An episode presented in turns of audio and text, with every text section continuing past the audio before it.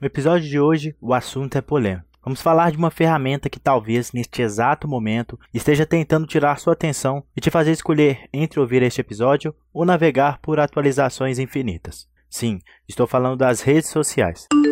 Nesse episódio vamos falar sobre um documentário da Netflix que está dando o que falar e de quebra discutir um pouco sobre o assunto. Mas antes de começar, preciso te dizer que este filme é um choque de realidade e que abriu meus olhos para muitas questões quando o assunto é rede social.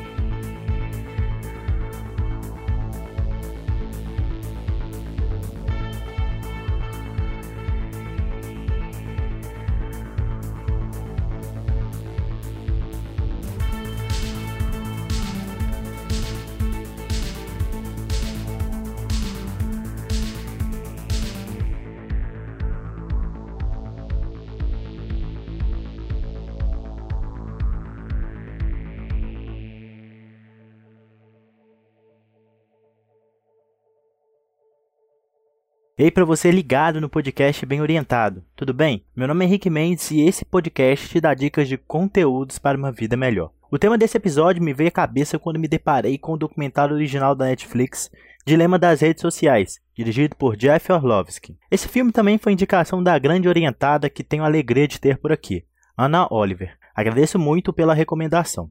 Partindo para o assunto, antes preciso explicar do que se trata o filme. Dilema das Redes Sociais foi lançado em fevereiro deste ano no Festival de Sundance, nos Estados Unidos. Ele passou a ser discutido após entrar para o catálogo da Netflix, esse documentário surgiu para alertar sobre algo que está presente em grande parte do nosso dia a dia e não percebemos, pois, segundo o próprio filme, estamos ocupados demais fazendo o que a indústria quer, ou seja, nos mantendo conectados. Esses argumentos não saem da boca de qualquer pessoa. O documentário reúne depoimentos de ex-executivos de grandes empresas como a própria Google, Facebook, Twitter, Instagram, entre outros estudiosos da área. Eles descrevem de forma simples e de fácil entendimento o vício e os impactos negativos das redes sociais sobre pessoas e comunidades como consequência do uso de estratégias utilizadas para manipular nossas emoções e comportamentos. É provável que você já tenha pesquisado algum produto em alguma loja online sem devidas intenções de compra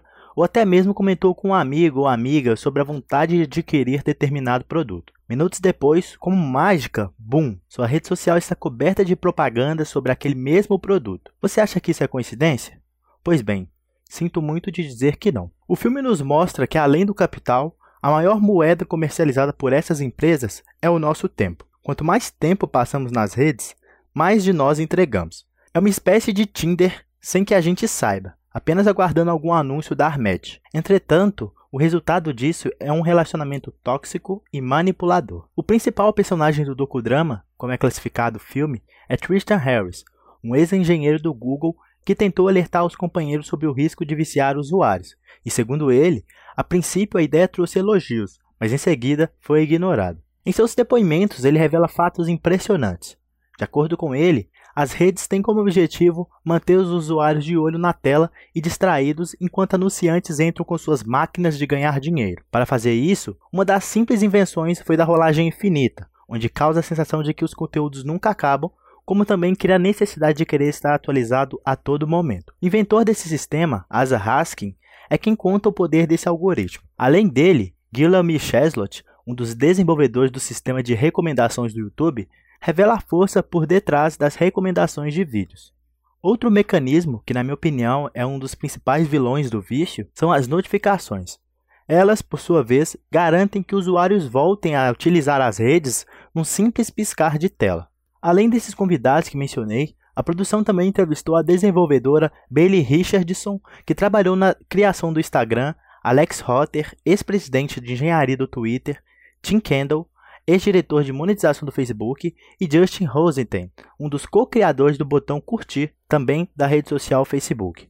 Falando em curtidas, a fórmula secreta, segundo os relatos do filme, é o método de manipulação das emoções através do uso da dopamina, um neurotransmissor ligado ao prazer, à alegria e ao bem-estar. Melhor dizendo, são as recompensas de curto prazo, como as curtidas ou comentários, e hoje, trazendo ainda mais para a atualidade, as caixas de perguntas do Instagram e o desejo por interação.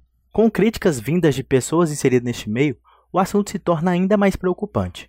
Em entrevista ao site americano Anxious, em novembro de 2018, o ex-presidente e co-fundador do Facebook, Sean Parker, disse que as redes sociais, como o próprio Facebook, afetam as interações sociais, como também a produtividade de maneiras peculiares. Segundo ele, aspas, o processo de construção desses aplicativos, o Facebook foi o primeiro deles, foi todo sobre como podemos consumir o máximo de tempo e atenção possíveis. E para isso, a gente precisava dar a vocês um pouco de dopamina de vez em quando. Porque alguém curte ou comenta sua foto ou publicação, isso vai fazer você contribuir com mais conteúdo. Isso vai te dar mais curtidas e comentários. É uma validação social cíclica. Exatamente o tipo de coisa que um hacker como eu criaria, porque explora uma vulnerabilidade na psicologia humana. Os criadores sou eu, o Mark Zuckerberg, o Kevin Systrom, no Instagram, todas essas pessoas sacaram isso conscientemente e fizemos tudo mesmo assim. Fecha aspas. A tradução desta matéria eu peguei no site do jornal Nexo.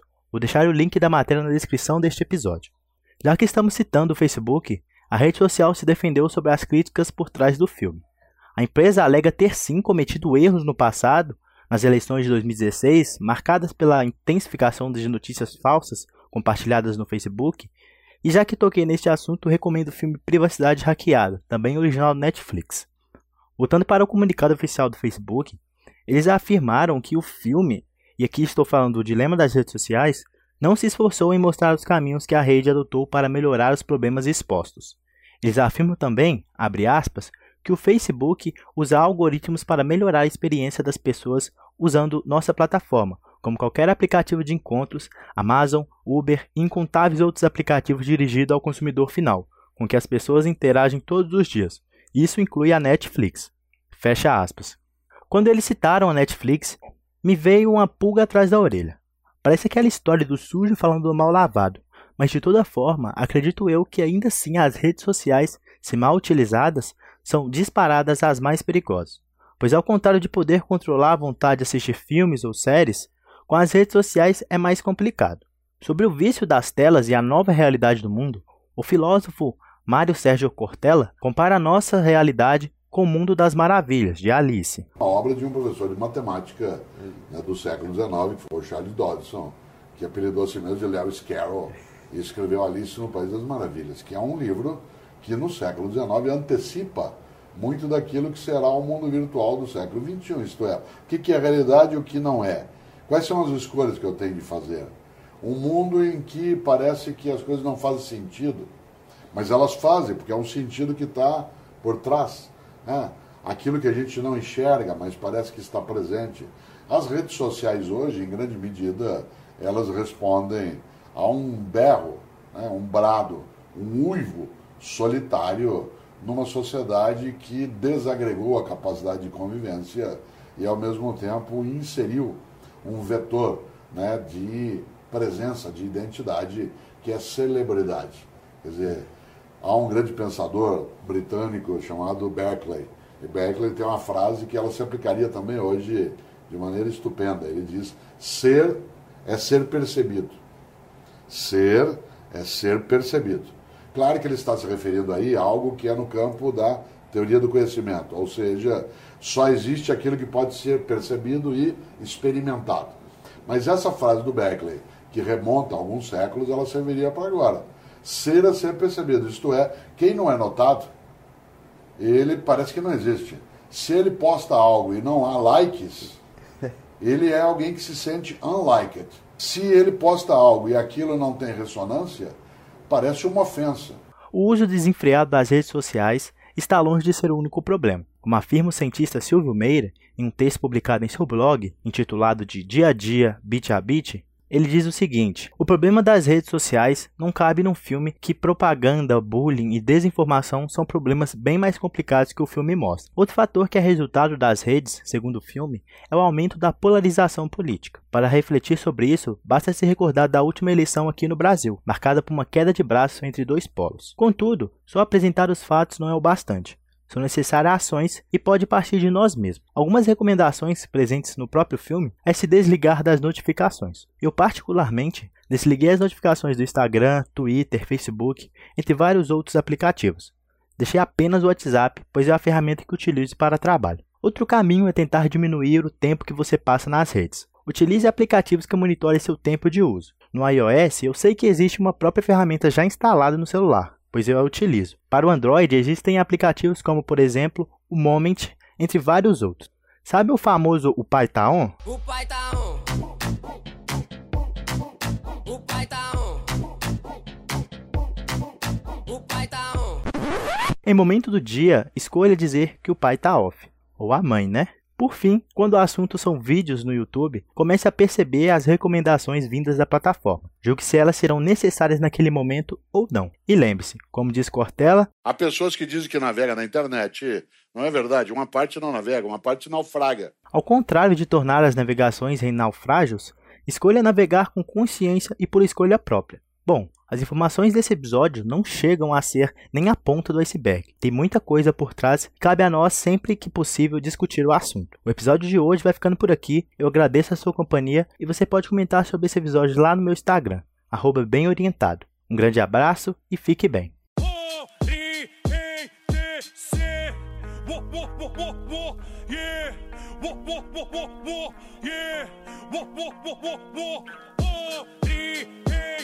yeah, yeah. War, war, war, war, war, yeah. War, war, war, war, war, yeah. War, war, war, war, war, war, yeah.